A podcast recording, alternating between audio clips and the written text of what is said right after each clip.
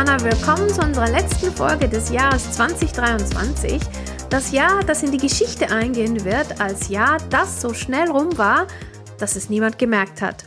Und wie immer seid ihr mit uns rund um den Blog informiert. Hallo, hallo, heute gibt es einen Jahresrückblick unter dem Tonnenbaum. Na klar.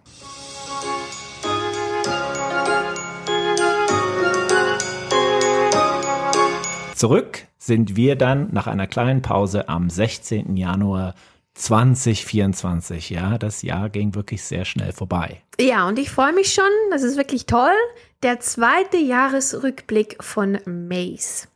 Oh, was mich daran erinnert übrigens, Seba, Mr. Experte Seba, du hattest doch noch so Kryptowünsche für 2023. Ja, hatte ich.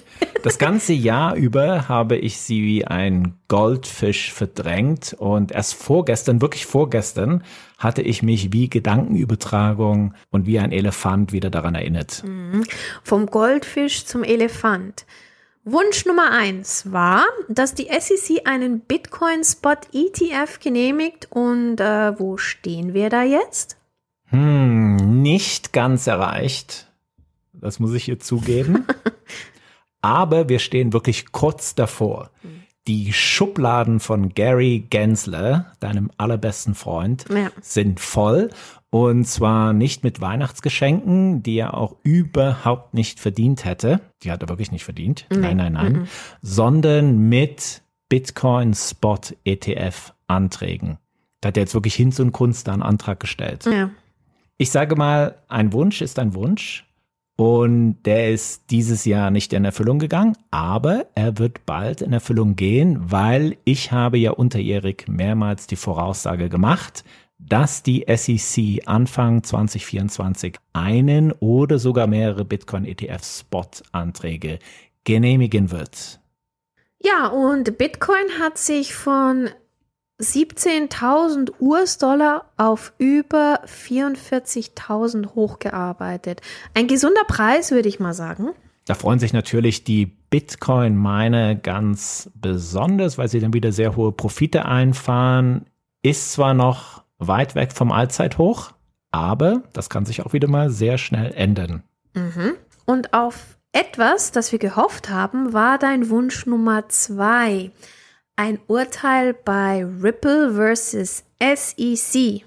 Zwar nur ein Teilsieg, aber es war ein Urteil und ist gesamthaft betrachtet ein guter Start in die richtige Richtung. Und ich habe immer nur gesagt, dass ich mir eigentlich ein Urteil wünsche. Ich habe extra nochmal die Folge gehört, um zu schauen, was ich eigentlich da geplappert habe, was ich da für Wünsche hatte.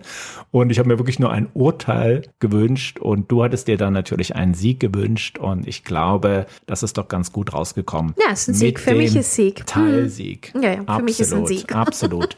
Wir brauchen für den internationalen Zahlungsverkehr enorme Verbesserungen, die gute Blockchain-Lösungen bieten, weil SWIFT kann den Bedarf nach kostengünstigen, reibungslosen, blitzschnellen Transfers mit globalen Liquiditätsoptionen und Compliance-Lösungen nicht decken. Und auf CBDCs für alle Währungen können wir auch nicht so lange warten. Also Ripple, weiter so und fingers crossed. Ja, ja, also ich meine, da ja alle wissen, dass ich Ripple sowieso mag. Ja, ich glaube, das ist jetzt allen Mesianern bekannt.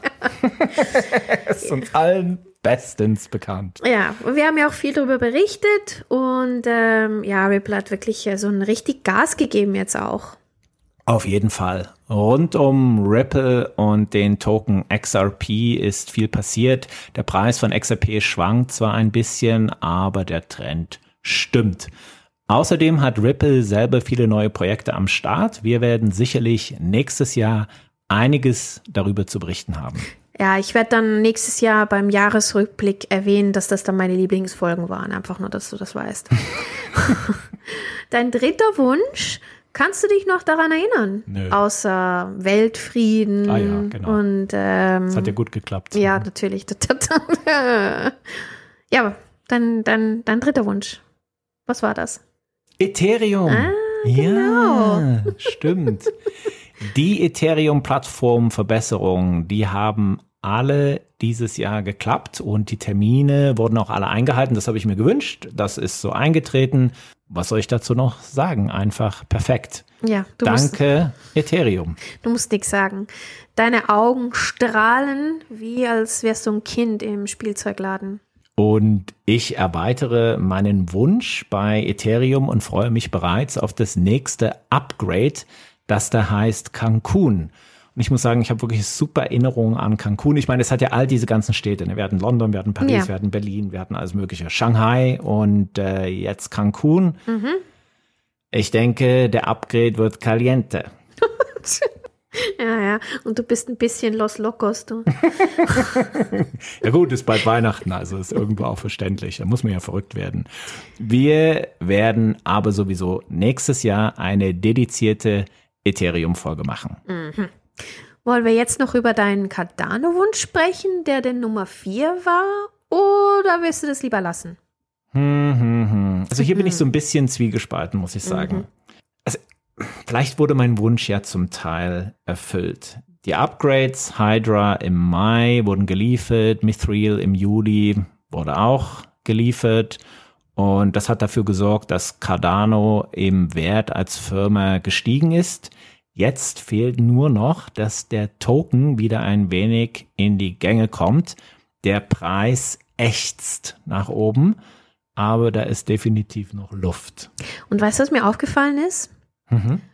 Hydra und Mithril. Irgendwie erinnert mich das an Marvel. Ja. Die Marvel-Filme, Thor. Ja, na, die haben wenigstens diese ganzen blöden Städte nicht. Das finde ich sehr viel. Ja, okay, entschuldige. Weißt, es passt doch besser. Nein, es passt, es passt, es passt besser. Ja. Es passt bei Cardano. Und ich muss auch sagen, im Jahr 2023 hat sich Solana ein bisschen als ETH-Mitstreiter etabliert. Also von ETH-Killern kann man ja eigentlich schon gar nicht mehr sprechen. ETH, das kriegst du nicht mehr klein. Es sind ETH-Mitstreiter. Und da macht Solana das Rennen. Cardano, Eile mit Weile, die Blockchain für die Normalos. Wie sagst du immer, der Tarzan für Arme? so, sowas ungefähr. Und Solana, der kleine Speedy Gonzales mit Schluck auf, wo aber die Venture Capitals voll dahinter stehen und die Blockchain immer wieder mit Dopingmitteln versorgt werden und da gibt es immer wieder Geldspritzen. Es ist, wie es ist. Ich meine, ich gönn's beiden. Mhm. Ja, also ist ja nicht so, dass wir jetzt irgendwie eine bevorteilen. Nee, m -m, gar nicht. M ja, und am Ende kommt die Lawine mit La Avalanche. und räumt. ich habe das jetzt französisch gesagt. Und räumt auf oder besser gesagt ab. Ich bin im Gegensatz zu M, Name der Redaktion bekannt, relativ neutral. Wunsch Nummer 5. Leider hat sich Wunsch Nummer 5 nicht erfüllt. Kein weiteres Land hat Bitcoin als offizielles Zahlungsmittel eingeführt. Es ist und bleibt El Salvador, aka El Krypto und die Zentralafrikanische Republik, über die wir eigentlich viel zu wenig reden. Ja, und die hat das auch schon wieder aufgegeben. Die haben das ja sowieso nie so ernsthaft durchgezogen wie El Salvador, wie unser ja. El Krypto. Und das fand ich jetzt schon ein bisschen enttäuschend. Das hatte ich mir echt gewünscht. Leider ist die Legal Tender Welle dieses Jahr ausgeblieben. Aber wenn ich es mir so durch den Kopf gehen lasse, was wir in unserer Folge über Lateinamerika berichtet haben, dann sehe ich Hoffnung für 2024. Mhm. Die Hoffnung stirbt zuletzt. Ich naja. denke, ein Land wird mindestens noch nachziehen. Ich setze jetzt auf irgendein lateinamerikanisches Land für 2024 Legal Tender. There it is, I said it. Mhm. Und alle leben dann living la vida low-key. Gut, und auch leider dein letzter Wunsch lässt noch ein bisschen auf sich warten. Hm, Regulierung. Mhm. Gut. Also ich muss sagen, der Wunsch war ja ein bisschen vernünftig. ja, realistisch. Ich meine, es war auch nicht zu viel verlangt, weil ich habe gesagt, das Einzige, was ich mir wünsche, ist vernünftige Regulierung. Mhm. Also der Durchbruch ist ausgeblieben, aber wir sind auf einem guten Weg und ich bin mir sicher, dass 2024 so einiges mit sich bringen wird, was das betrifft. Also ich habe bei Regulierung auch immer noch Hoffnung Ohne das geht es nicht, aber es ist auch immer nicht nur, was man tut, sondern auch, wie man es tut und umsetzt. Spätestens im Jahresrückblick 2037 werden wir dann wieder drüber sprechen. Was ist denn zurückblickend so dein Blockchain-Highlight im 2023? Also im Vergleich zum 2022 war das Jahr im Kryptobereich relativ ruhig. Mhm. Ich denke schon. War relativ. Also ich fand es eigentlich ein gutes Jahr. Es war ein gutes Jahr. Ja. Für mich sind es im Jahr 2023 nicht so die Hardcore-Krypto-Themen, vor allen Dingen die Veröffentlichung und Fortschritte im Bereich des digitalen Zentralbankgeldes waren so mein Highlight.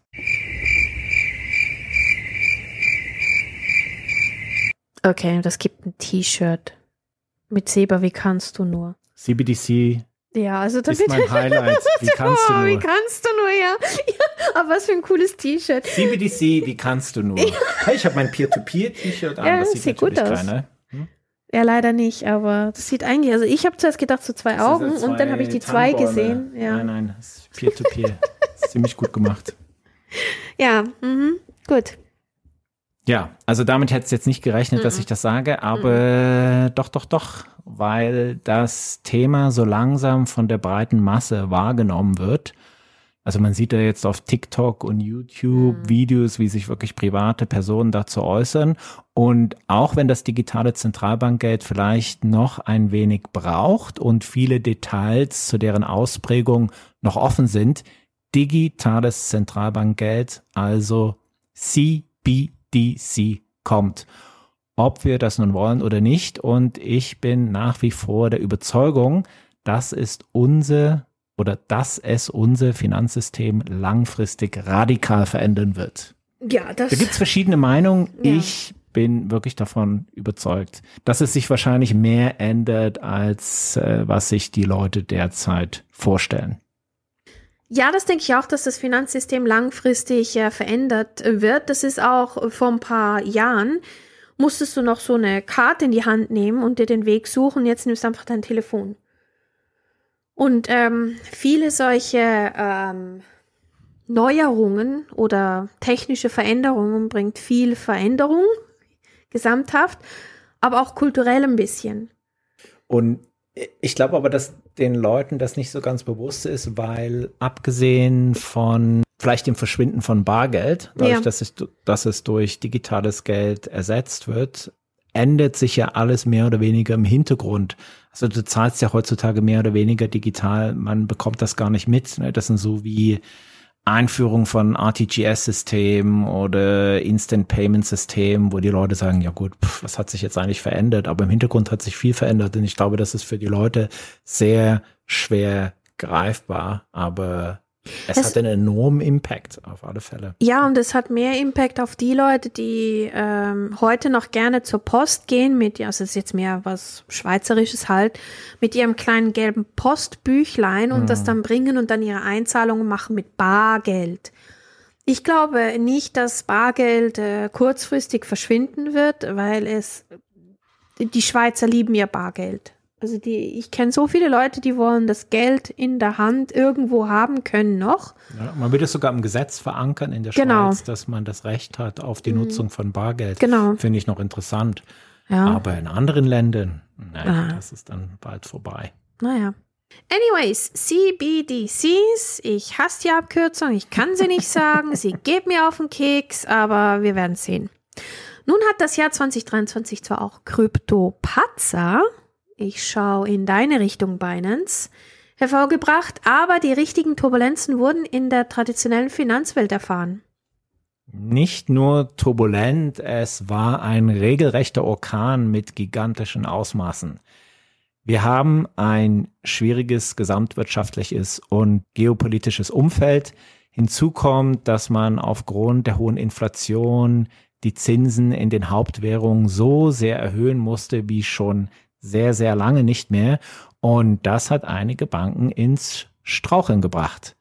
Neben einigen kleineren US-Banken gibt es eine oder gab es eine der größten Banken nicht mehr. Die CS musste von der UBS übernommen werden und sie existiert nicht mehr. Die Credit Suisse ist Geschichte. Das war definitiv ein Schock und man konnte mit der Übernahme und staatlichen Garantien eine weltweite Finanzkrise gerade noch so abwenden. Das Jahr 2023 war nicht nur ein Jahr, in dem Banken Schlagzeilen gemacht haben. 2023 war ein Wendepunkt für künstliche Intelligenz, KI. Auch wir haben eine Folge darüber gemacht. Vorangetrieben durch die Einführung von ChatGPT durch OpenAI. Technologiegiganten wie Google und Meta entwickeln ebenfalls große Sprachmodelle, LLMS, um im Wettbewerb zu bestehen. Wie gut die dann werden, boah, weiß niemand. In der Zwischenzeit hat OpenAI mehrere bedeutende Updates eingeführt, darunter GPT-4 und Dale E3. Branchenexperten haben damit begonnen, die potenziellen Anwendungen von KI-generierten Inhalten in Web 3 zu analysieren. Generative KI kann beispielsweise bei Designaufgaben im NFT-Bereich und im Gaming sowie bei der Entwicklung von Smart Contracts und bei Qualitätssicherung helfen. Bitte hilf nicht beim Gaming. Danke. Doch, eigentlich schon, weil im Moment spiele ich nämlich ein Spiel. Sorry, jetzt muss ich, das muss ich jetzt schnell erzählen. Erzähl. Im Moment spiele ich gerade ein Spiel, ähm, das jetzt eine neue Auflage von einem Spiel, das eigentlich schon älter ist. Ähm, und ist jetzt eigentlich, ähm, ja, die, die, die Engine dahinter ist aufgefrischt und und und. Anyways, kurz beschrieben, du gehst da rein, du musst überleben, du zähmst Dinosaurier und reitest dann auf denen, musst Bosse besiegen, etc. Und die haben jetzt ähm, eine KI reingetan in die Dinos, dass die schlauer werden. Vorher konntest du wegrennen und irgendwo Berg hoch, Berg runter und der Dino nur. Äh, jetzt hat das Vieh Rache im Kopf. Das ist eine DI, Dinosaur Intelligence. Genau, genau. So, Die wahrscheinlich sowieso viel intelligenter waren, als wir uns das jetzt denken. Oh, die waren wahrscheinlich top intelligent.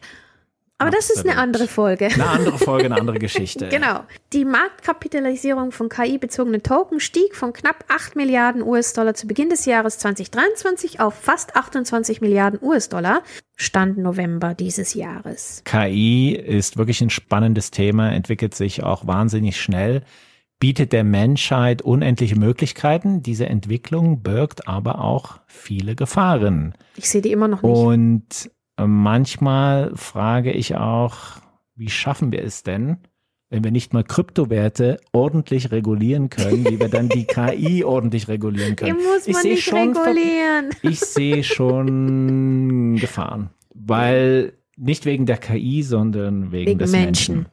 Mit dieser Frage wird man sich dann wohl auch auseinandersetzen müssen. Der größte Shitcoin ist harmlos, aber andere Dinge sind weniger harmlos.